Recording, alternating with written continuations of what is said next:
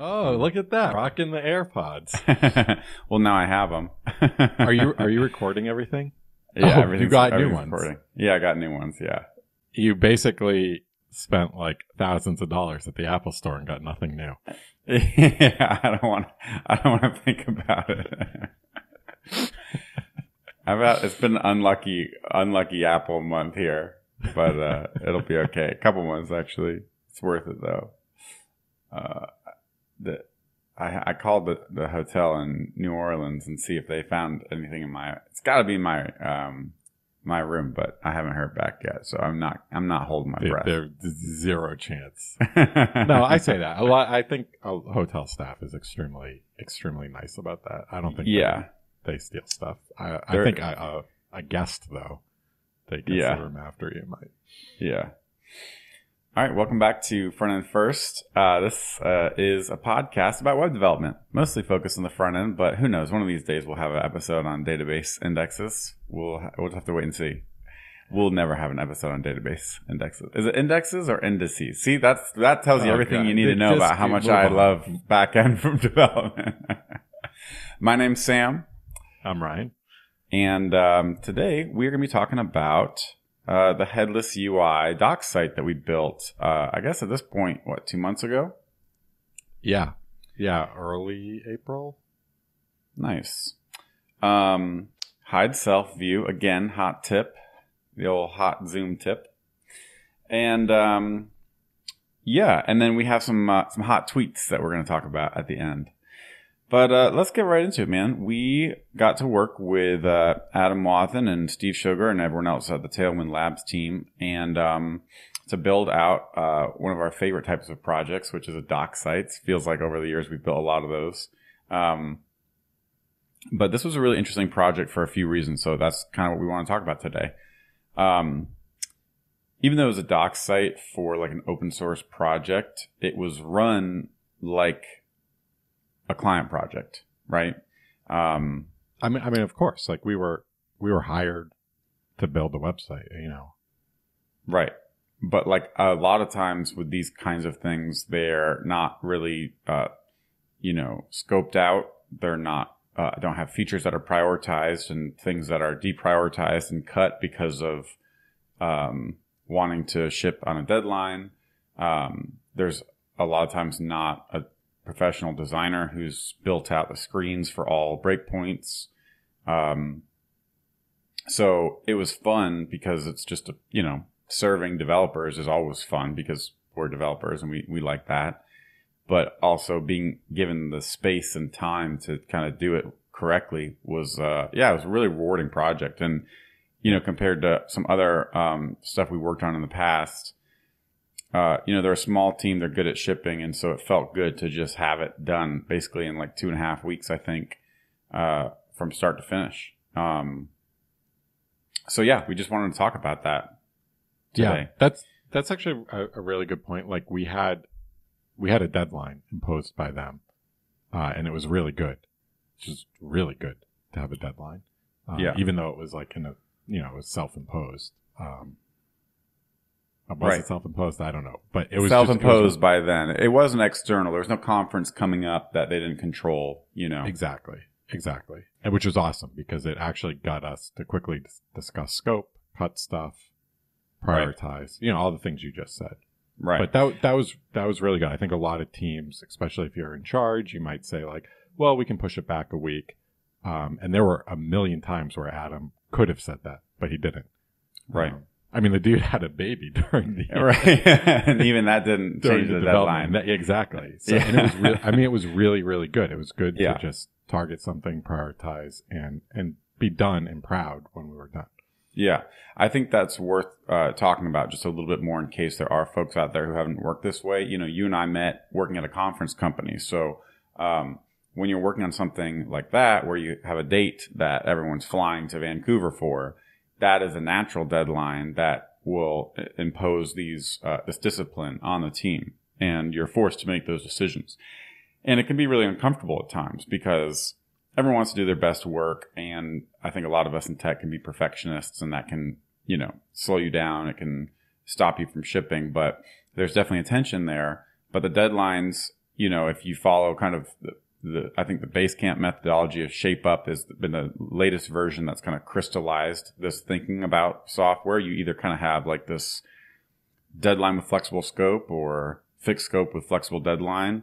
But um, even if you think about how Apple does it, like Apple has events every whatever uh, three times a year, and if something's not ready, even if they advertise it like that charging pad thing, you know they don't ship it. So that's an example of cutting scope and sticking to the deadline. That's kind of what the Basecamp folks talked about in that book. That's what Adam and the team do. That's what a lot of people we, we know working kind of in this area do. And yeah, there's a, it's just an interesting way to think about it. Cause I think, again, like you said, we've worked with places with a fixed deadline. We work with places that have slipped. I mean, I think most developers have worked on projects or teams where you think something's going to be done by June of whatever and then a year later you're still working on it. Six months later you're still working on it. And everyone's like why is software so hard to estimate? And why do we always go over time and over budget?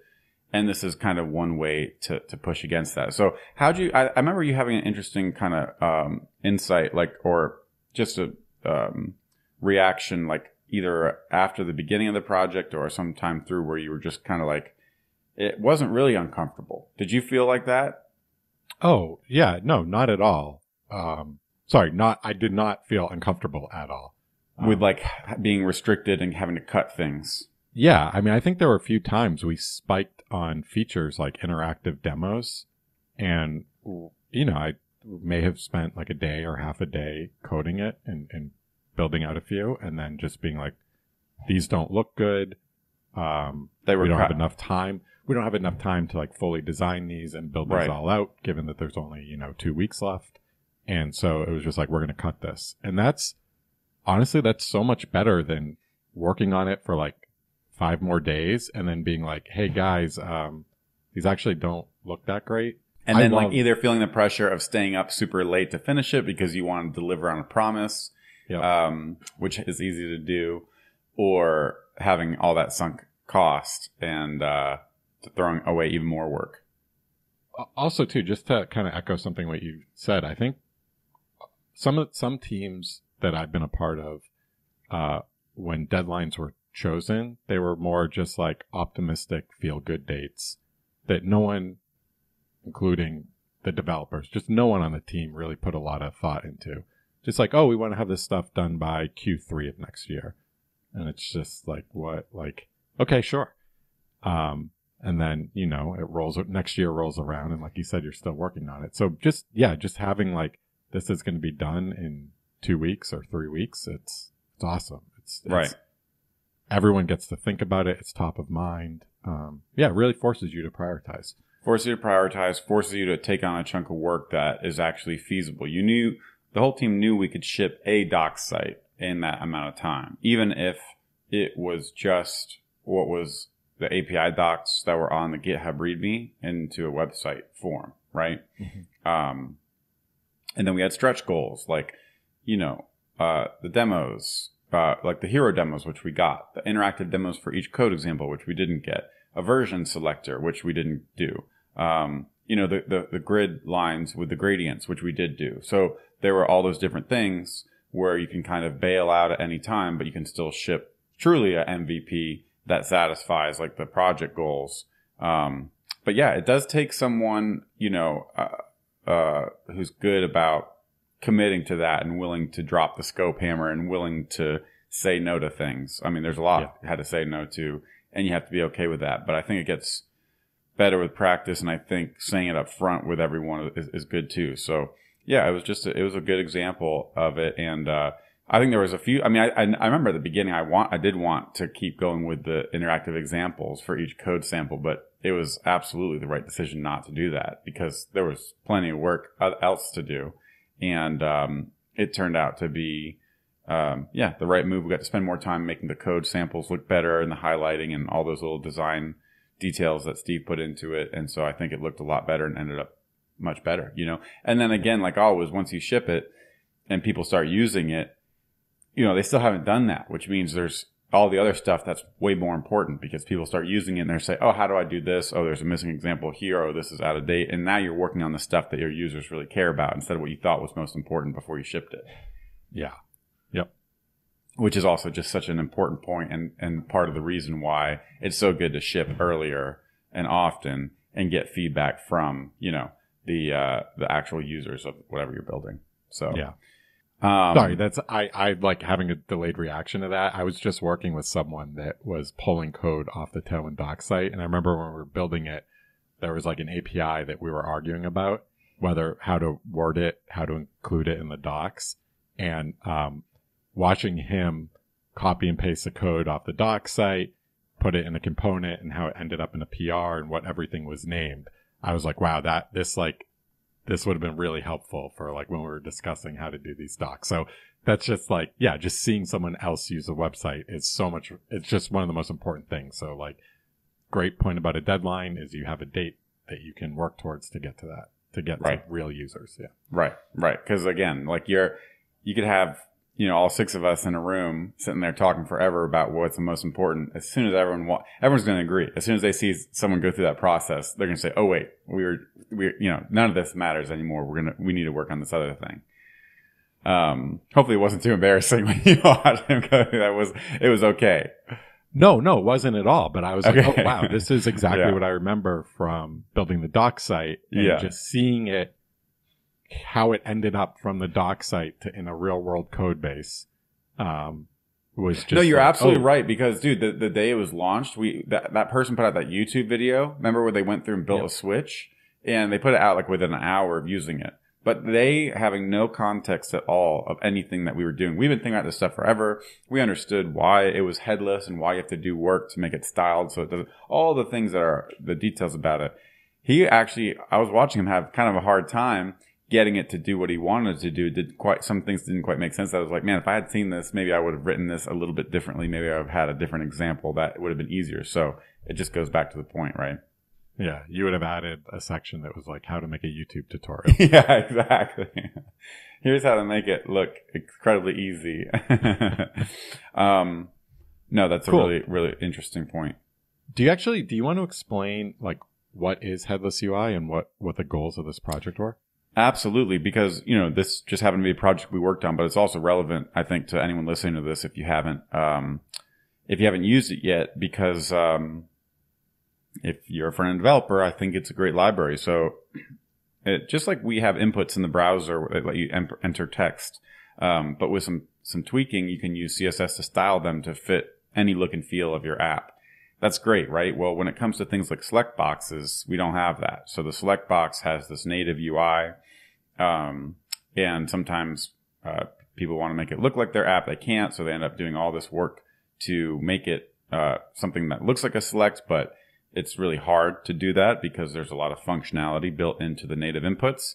And then there's uh, inputs that don't even exist natively in the browser, things like modal dialog. So uh, headless UI is an attempt to build uh, these uh, components and expose them as React and, and, and Vue components uh, in a way that lets you act as if the, the browser did provide you a modal component, uh, a drop down component, a list box component, but they're completely unopinionated about the styling. They just provide you with the functionality and the accessibility pieces, and then you get to go to town to style it to match your app. So, um, turns out there's a lot of accessibility requirements with things like this um, to make sure things work if you're tabbing through a form, to make sure things work if you're using a screen reader, um, arrow keys on tabs, things like that, arrow keys to navigate list items in a drop down, focus control on a modal and locking the scroll on the body in the background, focus trapping, all of those things that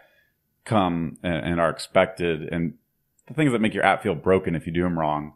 That's the point of this library, basically. And uh, the APIs are designed with uh, styling them yourself using Tailwind in mind, um, but they are actually uh, able to be styled with any styling technique. So that's where the headless part comes from. Yeah, Tailwind UI, which is their their product that they they sell, uh, has a bunch of pre-built components, and a lot of them are you know higher fidelity um, modals and alerts, Pre-styled. Pre-styled, and so because it's something like a modal, it it needs a little more than just HTML, right? It needs JavaScript to you know events to open and close it, And so headless UI is a way. Yeah, headless UI is a way for them to basically give you the fully designed um, pieces that are in Tailwind UI that rely on more than just HTML and CSS. That's really actually that's a good point because that's the motivation for it originally is like making sure we can offer in Tailwind UI things like notifications or you know uh, confirmation dialogues that are styled really nicely but that you have control over how and when they open and close, all the pro- programmatic access. And so instead of building them into Tailwind UI, the product, they build the lower layer, expose it in this open source library that anyone can use for free, and then build on top of that in their product. So it's a, it's like, it reminds me of, um, back in our kind of when we were working with Ember, the rationalizing the primitives uh, keynote that that Yehuda gave one year, where he was talking about how um, Ember was like this higher level stuff built on top of the rendering engine. And then I think they were working on Glimmer at the time and they said we need to rationalize the, the primitive layer. And then the higher level stuff is what a lot of people use, but the lower level stuff should make sense for that layer of abstractions. That's kind of what, that's kind of how I think about headless UI. Nice. And it's cool because, yeah, a, it works in any React app or any Vue app. So we've been using it on this new project, even though we're not using uh, the Tailwind UI stuff or the, the style of the app looks very different. Um, so yeah, it's an, it's a super awesome library.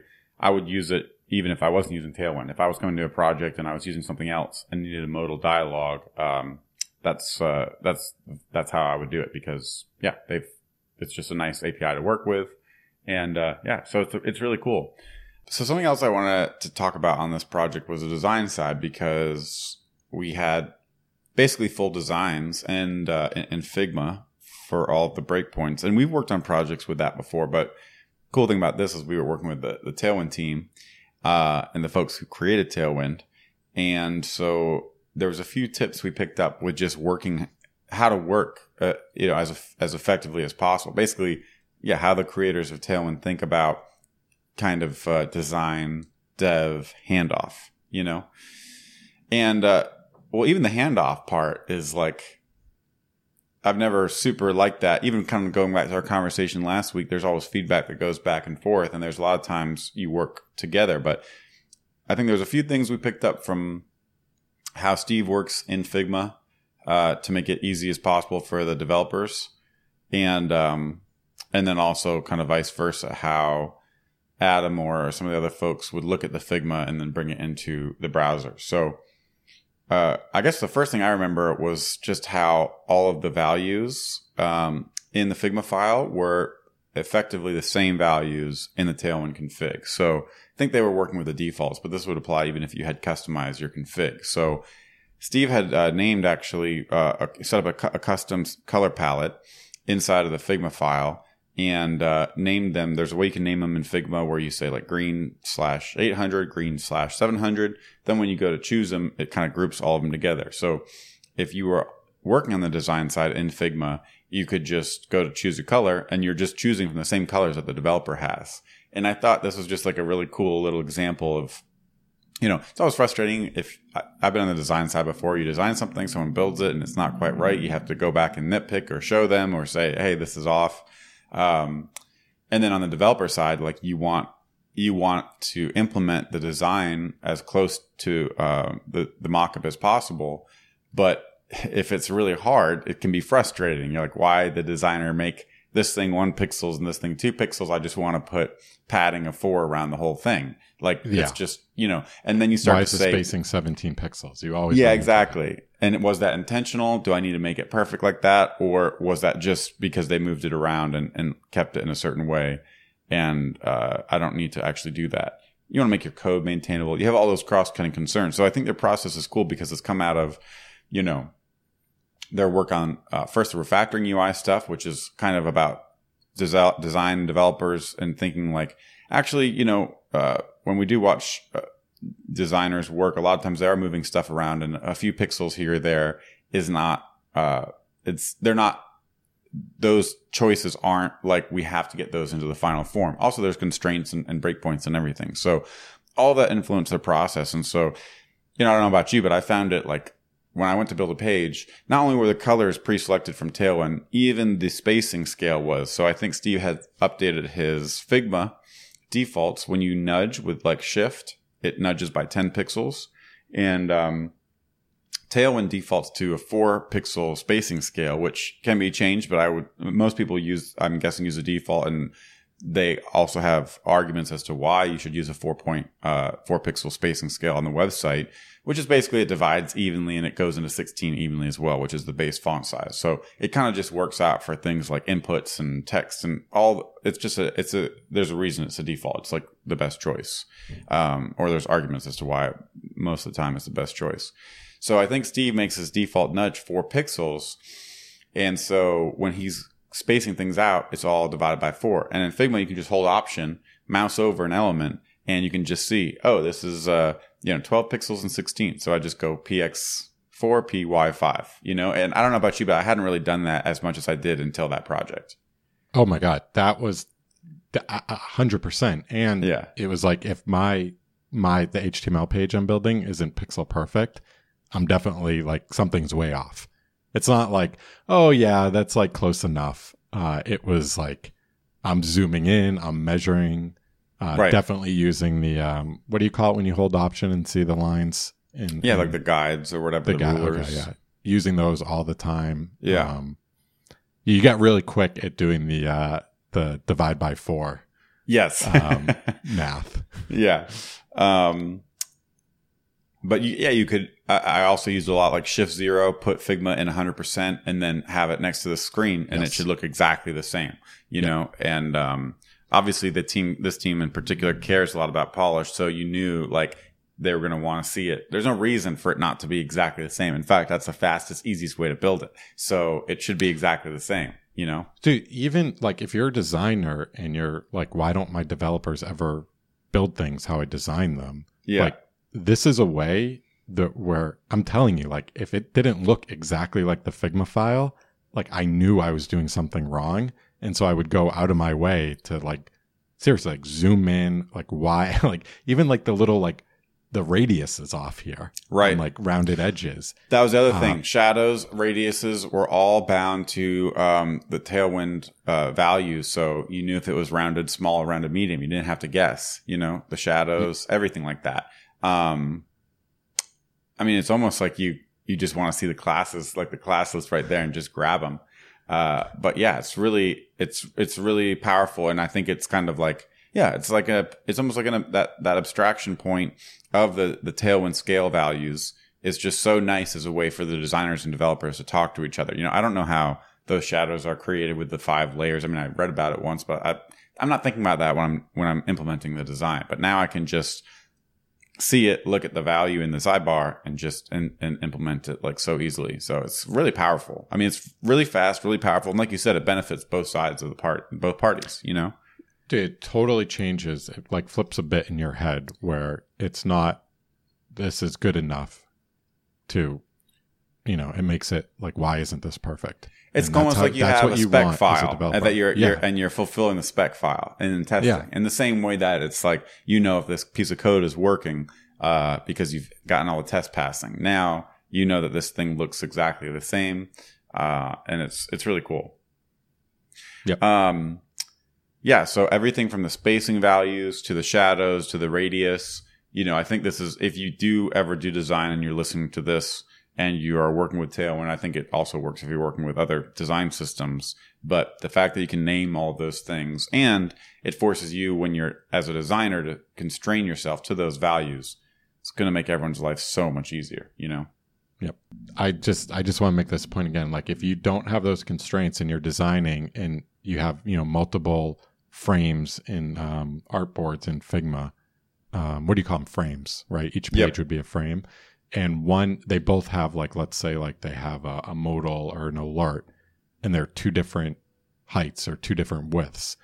The developer is just gonna yeah the developer is just gonna shrug and you know they're they might ask you but but there's most, a thousand things part, like that that come up. They can't ask you every little question. Yeah so you're just gonna shrug and pick the the the one that you as a developer think is right but that you know we're not we're not designers. I don't right. trust definitely don't trust my choice there. So just just knowing that everything matches this Tailwind file is it's so powerful. Yeah, no, that's good. Um, and, and it's just pleasant and fun to see you know your implementation work look as good as the designer's uh, Figma file does. You know. Mm-hmm. um, I guess the last thing we'll say about the design is is uh, I think Tailwind like 2.1 or 2.3 or 4, I don't remember. There was some minor release of Tailwind that had just happened, and they added support for like the backdrop filter stuff, and um, you know, seeing Steve work uh, w- was really cool because you know there's times where that was one other thing I wanted to say was there was times where uh, instead of keeping it, the Figma file was great for 90% of the work. There were some times where, especially when it came to like designing all the different states, hover states, focus states, which were all very intentional, partly because the project is a focus on accessibility, but also because it wanted the hero demos to look really polished. We would just jump on a call together and go through all those together. Um, and it was easier than doing it in Figma. And um, I just thought that was interesting. It's just really efficient, fast way to work if the designer and developer can just do that from time to time, you know? Yeah. Um, and also changes sometimes too, you know, just like we were talking about last week. Sometimes when you actually build it and use it, the designer says like, I actually want to see this work a little bit differently. Um, but yeah, back to the Tailwind feature with the backdrop filters they had. We were trying to figure out how to do like the floating header treatment. We were trying to figure out how to do, there's a drop down menu and then there's a mobile menu. And the backdrop filters let you do this nice background opacity, um, blur effect. And uh, it's kind of like the iOS frosted glass, like when you if you pull down the c- control center on your phone, it kind of blurs the background a little bit. Yeah, it just looks like that frosted glass look. And it turned out to be really easy. So we used that a couple different point times. So if you're looking for a cool effect that you can just have in your back pocket, I definitely recommend checking out. Um, I think if you just go to headlessui.dev, uh, you'll see it. Let's see where you see it right now. Um, yeah, click on the first component, start scrolling the header on desktop, and uh, let's see on mobile what happens. It's it's actually both. As you scroll, the contents are behind it, but it's, it's pretty cool when you see like the white headings behind it. And then if you pull down the React Vue drop down menu, you'll see the background is kind of this frosted glass look as well. So, um, yeah, you know these icons. I mean, again, the design's just really cool. It's like this dark theme, so it's just fun to build. Um, there's lots of little cool details with the text. There's like a little shadow on the inset of the of the code. Um, the typography is is really well done. It uses the uh, the Tailwind typography plugin, which is um, you know it's complicated styling arbitrary markdown, but it does a pretty dang good job. I mean, it's it makes it look really good, especially out of the box, and and you can tweak it. And uh, once you get it working, it's just great because it it just makes every page look look really good. Um, so yeah, that was uh, anything else? Anything else on the technical side that we want to talk about? I mean, we had Oh yeah, like dude. I've yeah, got dude. I got some stuff. That, yeah. Okay. Oh yeah. Yeah. Um, it was a Next.js app, which yes. first time building a doc site in Next. I think uh, a few times before we had used Gatsby, and so I guess like one thing is like I never. I know in the past we've done episodes that like compare Next to Gatsby, but I never realized like how much Gatsby is doing for you with its plugins. So when you're writing like Markdown or MDX or whatever, Gatsby has just a ton of plugins that they wrote. Um, things that do like source code highlighting and like source code highlighting is actually really like it's really really hard. It seems like it should be easy, but it's turns out it's really hard.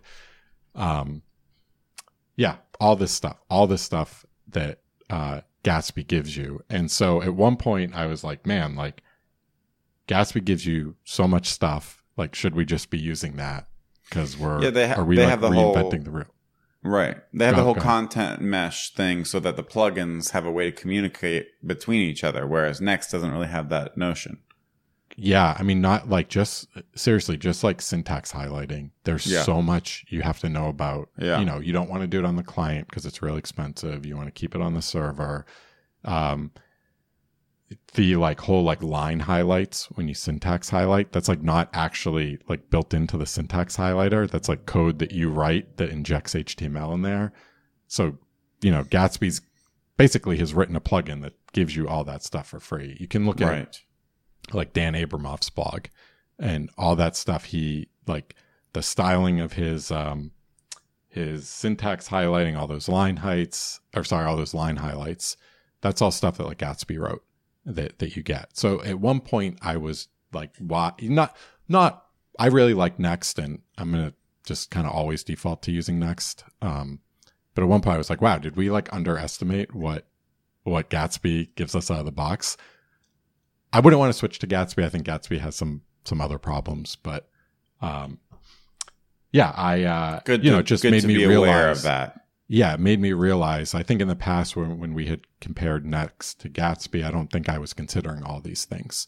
Right. Um, And we had a lot of code to crib from the tailwindcss.com repo. And if we hadn't, it would have been a lot more work. Yeah. Oh yeah. So that's that. This is where. So Next just says like they have a Next MDX plugin. We're going to transform your MDX files into pages, and you can register Remark plugins. I think you can do like Rehype and Remark, where we were just the team was just more familiar with Remark, and us having used neither before, uh, went with Remark. Right. Um, and so you you have to build up all of these things like table of contents, um, layouts, code highlighting, uh, but you actually really get to like once you learn the tools to do that, it's actually really easy. I don't want to say really easy, but it's really like, oh, I know exactly how to pull data out of an MDX file and transform it. So it, it was good. It was like really good to have that experience. You don't have to learn it. learn all of like these kind of other APIs because you're just working with the NPM packages. You're not working with like Gatsby plugins that are wrapping the NPM packages. Ex- exactly. There's like a super clean handoff boundary between like, okay, I know what Next is responsible for, I know what MDX is responsible for, and I know what I'm responsible for. Mhm. Where with with Gatsby, although they're giving you all that stuff for free, it's just I mean, just case in point, like before doing this project, I didn't realize what was like what Gatsby was doing, Right. what MDX was doing. And it's all just kind of like this magical plugin layer. And I think you can make them, both of them, you can make look good. I think, you know, like I said, Dan Abramov's blog, I think is great. Um, Right. I think it looks beautiful. So it's, Right. I don't think like technically one is better than the other. Um, I would prefer the next stuff just because of the clean boundaries. But Right. yeah, I just wanted to mention that. Yep. Um, Yep. and the remark stuff is awesome. I mean, we were we got to do some really wild stuff like embed examples. So we could embed a Vue example into a React app and it would actually execute the Vue example. Yeah. Yes. So, this was going back to the spike that we did where we want to be able to write code examples in line in a markdown document with like GitHub flavored markdown code fences, have tick, tick, tick Vue, and then have it render and uh, render the code example with syntax highlighting and also above it put the demo. So we had done something similar in Ember CLI add-on docs, which was nice. And that way you kind of know your code samples work and uh, you could even write tests against your docs to make sure if you're showing how to use transition that you it works. And so it's kind of a nice way to keep that in check. But um so that was pretty cool that we were able to do that. And we do that if you go to like the Vue docs and you interact with the demos, that's all Vue code that's running, hmm even So though it's a react app. Even though it's a React app.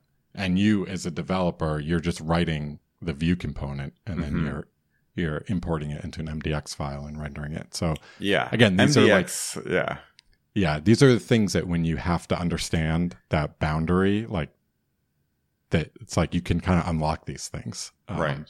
There's so much you can do here. Right. It's it's it's awesome. It is. It is cool.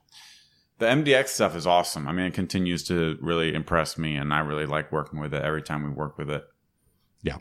lets you Yep. make really nice APIs. We made MDX components for these component API tables down here, where we document the props and the slot props for everything.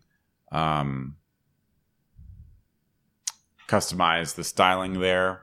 That was another little trick we learned. If you do use the uh, Tailwind typography plugin, um, sometimes you want to escape. So when we were writing the demos, uh, and the demos were in line, we wanted style demos, but um, the styles from the Markdown container were leaking in because it was a child of like your Markdown wrapper, and there's no way to like escape parent styles in CSS or HTML or whatever.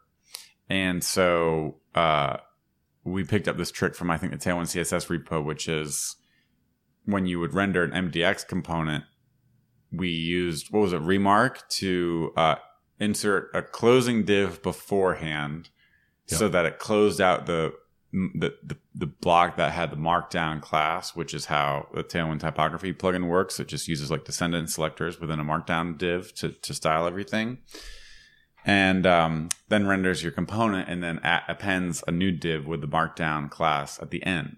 So that's a really cool way to like pancake in some unstyled content that's not going to get affected by the markdown style. So that's another little cool tip. Yeah, basically like close the parent div, insert Yeah. a sibling, and then reopen the parent div. Right. It's awesome. I mean, it's Right. just so so cool. Pretty And it's pretty not- elegant it- way to solve the problem. Yeah, and these once Well, you not elegant, but but like it, it's like it's it's uh it's practical and it works great. You know. Yeah. once you learn how to write like one or two of these, just that's it. Like all the future ones will just flow. It's like you understand how to like what the tree that MDX is providing you with, how you can transform it, how you can, you know, inject your own JSX or, or HTML in there. So it's really, yeah, it's really awesome. Like getting, getting, getting practice with these is, is awesome. Pays dividends. Yep. I think so. I haven't been able to, to capitalize on that yet. We haven't done a doc site since, but uh, so many ideas. Yeah. I was just going to pull up really quick headless headlessui.dev and see remark uh, with prose, with layout, with examples, with next links. Yeah. yeah, as, as another example, we yeah, you can go to uh, uh, the the remark plugins we ended up with in this project were um, with prose, which is the typography stuff, with layout, with examples, which is what we were just talking about, with next links. So that's another example of a remark plugin, just an idea where you could basically take any URL that uh, in a markdown link. So markdown does the square brackets and then the parentheses with a link. If the link starts with slash, so if, if it's a relative link, you can replace the component that's rendering it with a next link so that it's a client rendered uh, client routing app as opposed to an A tag.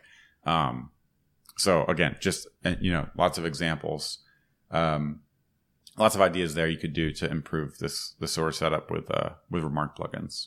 Mhm. Cool. What's out? What else is on your list?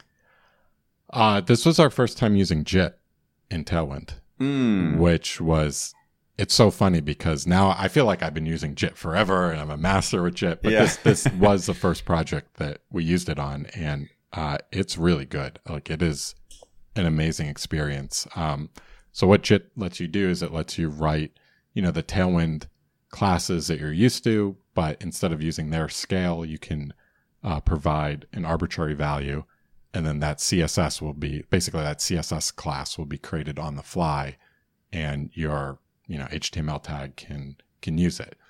Um, so one area where this was really helpful was with the grid stuff. We use grid in a few places, uh, like on the homepage, and those uh, those grid boxes, they're just you know arbitrary pixels, uh, pixel values, and so there's no Tailwind sca- scale that they fit into. But just being able to have that that JIT escape hatch where I can say, okay, this is going to be you know a grid that that's has cells that are like 230 pixels and then 19 pixels and 230 pixels with like one pixel gaps. Uh, it was it was awesome. Uh, it was Yeah. really really powerful. and it works with the responsive prefixes and the um you know a- as well as all of the variants in tailwind so you made this grid like change on responsive breakpoints and all that stuff worked um, with the jit jit uh, enabled the jit mode enabled also uh, we never had to configure variants in the tailwind config because when you have jit mode that stuff just works automatically. Uh, and the file size is, is i guess uh, you don't have to run purge css either. So that's nice too because it saves that time in your build step. And it's just fast as well. So uh, no reason not to use it at this point i think. It's i think it's enabled by default by now but yeah it's true. When, when we were working on this it had kind of just come out and um, was still was still getting established so yeah it's it's great Yeah, strong strong recommend if you haven't used it. Um, One thing I was thinking would be cool. Uh, this is more on the IntelliSense side, but you know how you were saying you look at those pixel values in Figma because like really at the end of the day we're digital designers. A lot of us thinking pixels. I mean we're always thinking pixels. Tailwind scale has this scale between uh, the, the spacing scale in particular and the pixel value in the design because uh, it constrains you. But I was thinking it'd be cool how if you could do something like let's say you have a button with like 14 pixels uh, ver- uh, horizontal padding and, and, and 12 uh, 16 pixel vertical pat horizontal padding and 12 pixel horizontal or vice versa whatever anyways you need 16 pixels so you go in your head 16 divided by 4 is 4 so you do px4 what if you could do px tilde 16 pixels and then you just hit like tab or something and it just changes it to px4 Oh, what if you could do like P, uh, px dash like uh, tilde 15 pixels or like max width tilde 350 pixels and it just changes it to max width medium. That'd be pretty cool. it, it like finds the closest It finds one. the nearest value within the scale. Uh, so you don't have to do that translation. There's this tool called Tint that basically does something similar for color, where if you're building something and you just want to stick with the Tailwind defaults, it can find the closest one. But I was thinking, why not with the rest of the values? Um, and I guess that is more of a of a, an IntelliSense thing, but it's it's That- a similar idea. It's so funny you say that because I'm working on, uh, I'm working with designs for a project right now that were not designed against Tailwind. That, Mhm. You know, they just weren't. No reason why Mhm. they should be. Um, and so, but I'm using Tailwind to implement them. And so, what I do is I bring up the, um, is is it Headwind? What is the thing that gives you like the the drop down that lets you select everything? Yeah, I think that's like their. The, I think that's a, the t- t- VS Code Tailwind IntelliSense plugin from from Okay. the Tailwind Labs people. I think Headwind does this shuffling. The sh- okay, so I bring up the IntelliSense, IntelliSense, plugin, yeah. and then I I literally arrow through. And I find the one that's closest to the pixel. like RGB 109. Oh, that's the screen or whatever. Yeah, there's some for like height and width where I'm like Mhm. finding the width, and I know I need to make it like. And you know the the designers that, were, that I'm working with on this project, they're not pixel perfect. It's basically in Mhm. the spirit of this design. So I just Mhm. find the thing in Tailwind that's closest to it.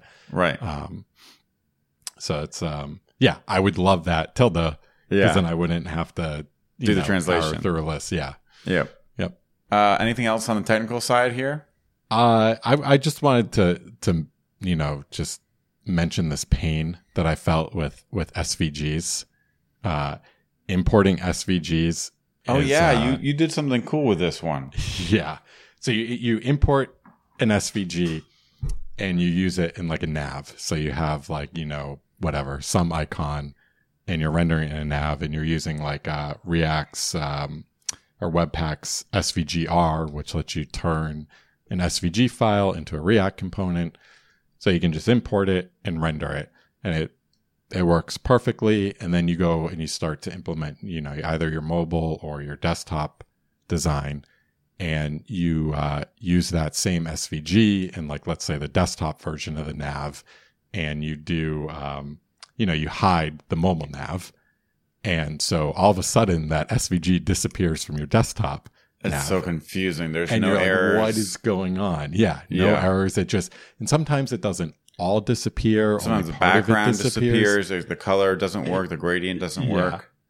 And so what's what's happening is when you export an SVG, uh, they end up with IDs, like literal like IDs in the SVG, and there'll be things like uh, gradients. HTML attributes. The same way you put an ID on an H1. Yep. And the reason they use those IDs is there'll be uh, things like gradients and filters that target them. So if you have a gradient, oftentimes that gradient will be expressed in like a definition with an ID, and then the SVG will use that ID to to get access to that gradient. And so when you've hidden your mobile nav, you've basically said that this this I this ID is hidden, so it doesn't show up. Is, is that does that sound right? It's, yeah, but it's still in the page. Well, like let's say, yeah. it's so still if you in the use page, like if you use block and then medium hidden, it's you, whether it's display none. I think it's display none, right? Um, but it's still in the page. Like if you view the source, it's still there. It's just not visible. It's uh, not visible with CSS, it's but it's still rendered in the page. right. But I think because it's not visible means the gradient doesn't show up because it's in a div.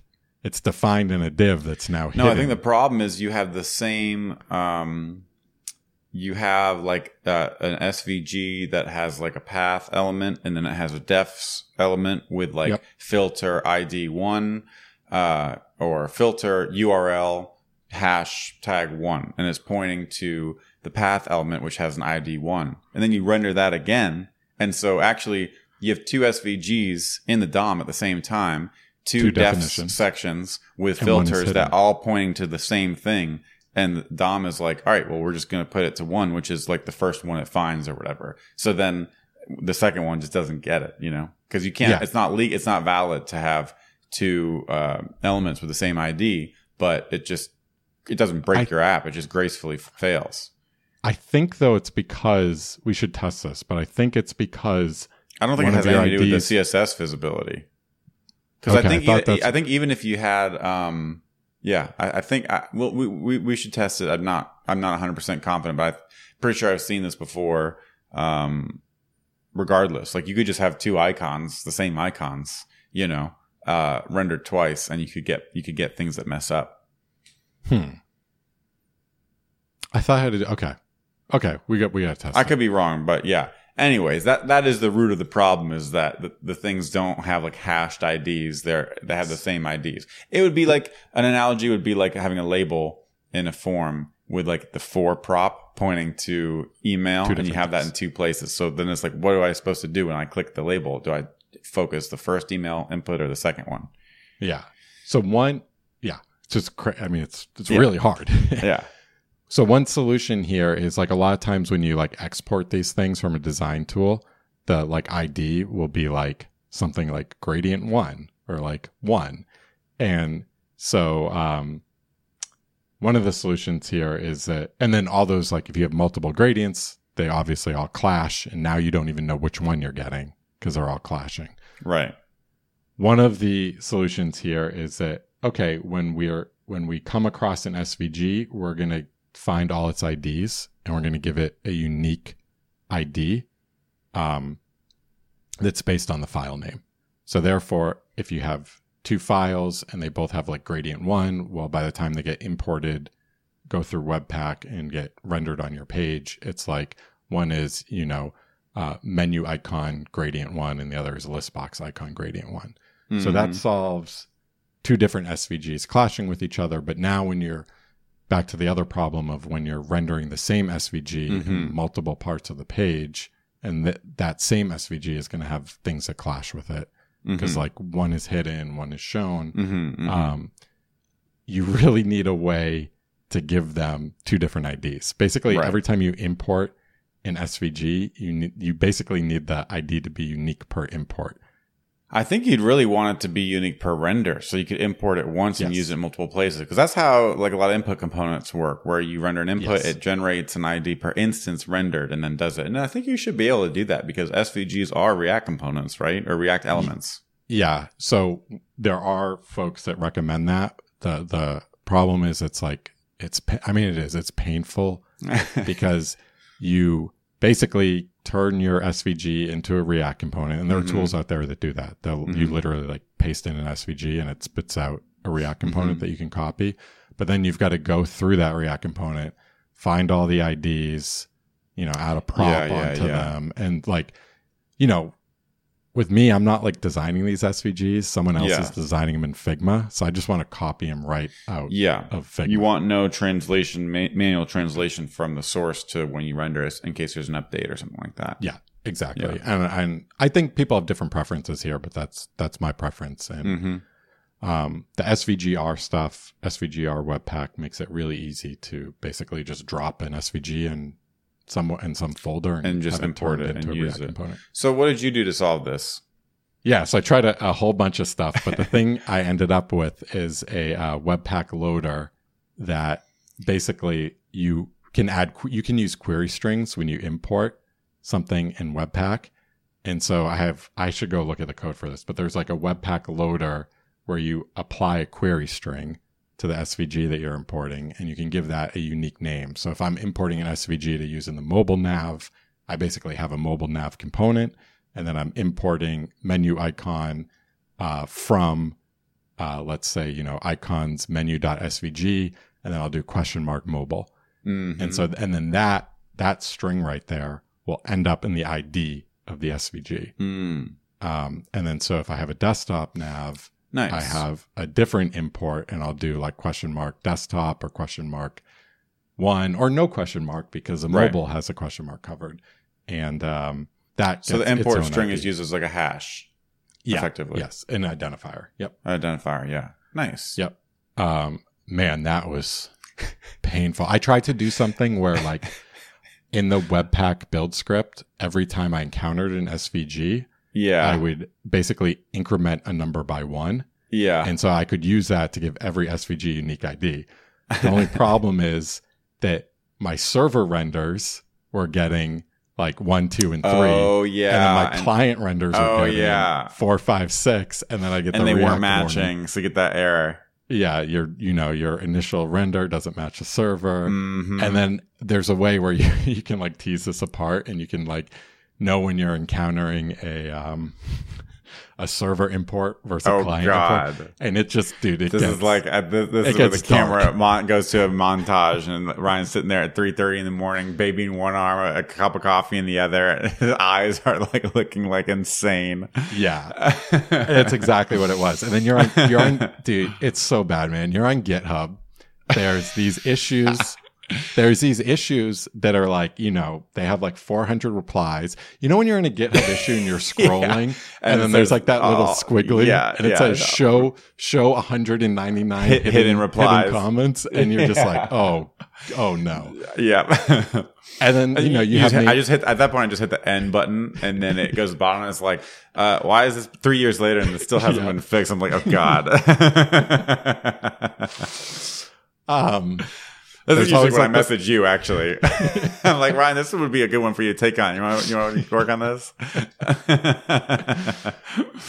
dude, like some of these maintainers are just they'll say like you should tell your designers not to use gradients like this because it's a really bad practice. And I'm like, oh, oh okay, Gosh. okay. Let me let me go to Steve and tell him Yeah, right. that, his des- that he's not designing stuff well. right. Right. So No, yeah. that's crazy. If anyone has good answers here, I'd love to hear them because there's no way in hell you'll ever catch me writing a Webpack loader to start. I would copy and paste the file first and call it something else. I think I was doing that at one point. I had like icon two, icon one. Yeah. it was just dark. yeah, yeah, Yeah. What was I saw this funny tweet today? It was like Scar developer with one word. All start time zones. Yeah. you can you can just say SVG. That'll do it. That's a Scar right there. Yeah. Um, cool. Well, uh, why don't we wrap up? Speaking of Twitter, with uh, some of our tweets of the week. Um, and uh, we just wanted to start talking about fun tweets we come across. I thought these were pretty interesting. You know, we talk about testing a lot, and uh, I happened to see both of these within like two days of each other. So, first was this great little thread from Jeffrey Way, who is in the Laravel community and does teaching on uh, Laracasts. And he said, uh, it's a testament to how poor a job the testing evangelists have done that, quote, you should write tests, unquote, is still a debate. The tests in this screenshot help me sleep better at night. Why on earth would I not want to write them?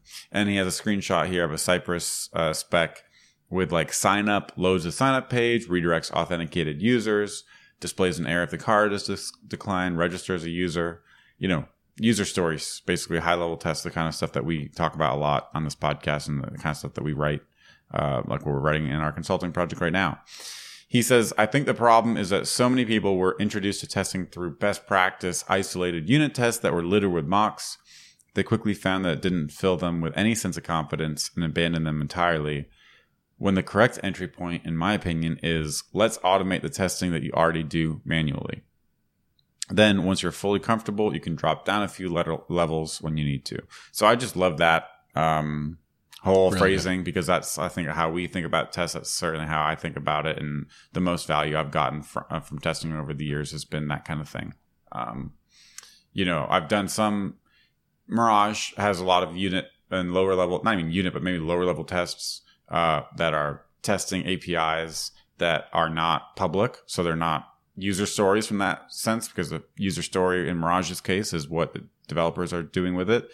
Um, but they were to help me because I encountered a point in, let's say, the ORM logic where it was so hard thinking about all the scenarios that I reached for the test as a tool to help me design and, and, and code the logic correctly. And the test helped me do that and made sure that it didn't break in the future uh, as I worked on it. So that's always how I've thought about testing. I never think about it as like a eat your broccolis thing. I always use it as a tool to help me.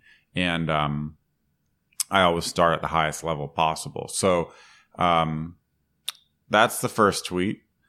And then the second tweet is Gary Bernhardt, which says, uh, React encourages app logic inside UI code, making app logic units difficult or impossible to exercise. With no accessible logic, React devs redefined or rejected, quote, unit test. Then they rejected the testing pyramid based on that. But it's not about testing, it's about React. Um, so that's interesting. It's kind of coming at it from an opposite angle almost. And he's saying it's, you know, what the subtext here is like the testing pyramid is good, unit testing is good. And also he's picking on React here, but the, the same was true of Ember. Uh, we, you know, have It's- things it's coupled in, UI. it- it's any UI stuff. Um, and, uh, you know, we did the same kind of approach to testing in Ember. And, um, yeah, you know, I feel like the testing pyramid is something that I under I learned about early on, but I always have been in the UI space for the most part, and always kind of approached it outside in. So, um, yeah, what do you think about these two tweets? They're good. I mean the the the Jeffrey Way one is is awesome. I That's mean, there's like I I don't I don't even have to think about it. I just as you're reading, I'm just nodding along and smiling. I mean, it's it's it's awesome. I I yeah. I mean, you should if your tests don't help you sleep better at night. That's a great little like nugget. Yes, Um, the Gary one is interesting. I, I I still don't know how I feel about that. Like I've definitely worked in Rails apps where you have a bunch of models and they all have to interface with each other, and it's really good to write. You know, I'm just going to say unit tests, but that Mhm. low level mm-hmm. yeah, unit tests where you're testing a specific method on uh, one model, and it gives you a lot of confidence when it works. I've I've I kind of think like who's like the end user of this thing, and for the UIs, it's like it's always a user. It's always a user, so I think it's right to reject the testing pyramid when you're working on UIs. I, don't know. I don't know what how Gary would respond to that. Um, the uh, yeah, that's yeah, Yeah, it's interesting. I, I think it also, you know, I think part of this, in the same way, you know, my experience with Mirage has a bunch of low level, more unit tests around the ORM because that's the most complicated part of it. You can imagine a piece of software, uh, you know, let's say like a budgeting software, which has a lot of pages, but then it has some really complicated stuff. And if people were just doing the high level tests to stress every possible uh, case there, you know, that would be a pain in the butt and we wouldn't do that either. Or every possible error state of a form, you wouldn't do everything. But if the error states were complex enough that you wanted test coverage around them, um, you might drop down a level and uh, write tests for those validations. Let's say there was some complex business logic there.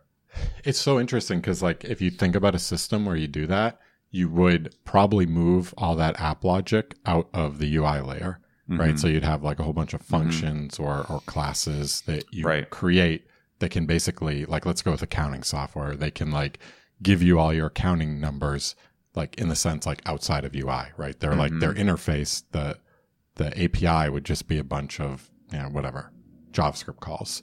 Yep. Um, so in that case, you're like you're moving it out of the UI, Which I think what Gary's supports Gary's point. Yeah, he's, yeah. And, and he's saying he he- Gary's saying that you know, if you don't move them out of the UI, then like the UI is your interface, right.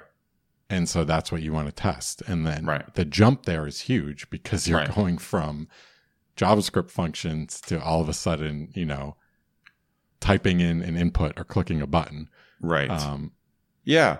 I mean, I honestly don't feel like I have a huge pain point here. We've both, I know we've worked together on apps where we've done that, where we pull, we have a utils fun, uh, folder that starts up and then it maybe becomes, um, a folder for, you know, um, uh, more domain related things. So, Mhm. you know, you have like, let's say you had a budget and maybe, you know, in the Ember days, we'd make a class with methods and we would be able to new up a budget and calculate its balance or calculate if it is uh, complete or whatever. And we have tests covering just the business logic of some complex object in the system. And then you inject it or whatever, and the UI ends up being something that you don't have a ton of uh, edge cases that you're testing because it's really just a, more of a dumb presenter of the business argument of the logic. But um, I think to embrace that completely and um, say that we should do that all the time gets rid of a lot of the benefits of this stuff. Also, you eventually do have logic in the UI. If you don't at all, then it's like you're kind of kidding yourself because you're going to be doing some sort of transforms in the UI at some point. So this is a thing like the Rails, the Rails architecture. If you're following like Rails best practices, you have experience with Rails, you're nudged towards writing business logic code that can be invoked from anywhere. It can be right. invoked from the console, it can be invoked from a controller. Now right. they're not they're not nudging you towards this because you would invoke it from both places, but that is the MVC um, paradigm pushes more business logic into the model, has nothing to do with presentation, and basically can be invoked from anywhere. Mm-hmm. And there's a lot of good things that come out of this. Mm-hmm, mm-hmm. And so that's really uh, conducive to unit testing. Mm-hmm. Um, the React model is like, look, we need to be reactive. Like, we mm-hmm. need to be reactive. We need to re render. Mm-hmm. And in that case, you're pushed towards writing logic inside of React components. And that's, that's interesting. I was I was almost thinking that like I totally get your point, and and the way you phrased it makes it seem like they're at odds with each other or kind of different sides of the spectrum.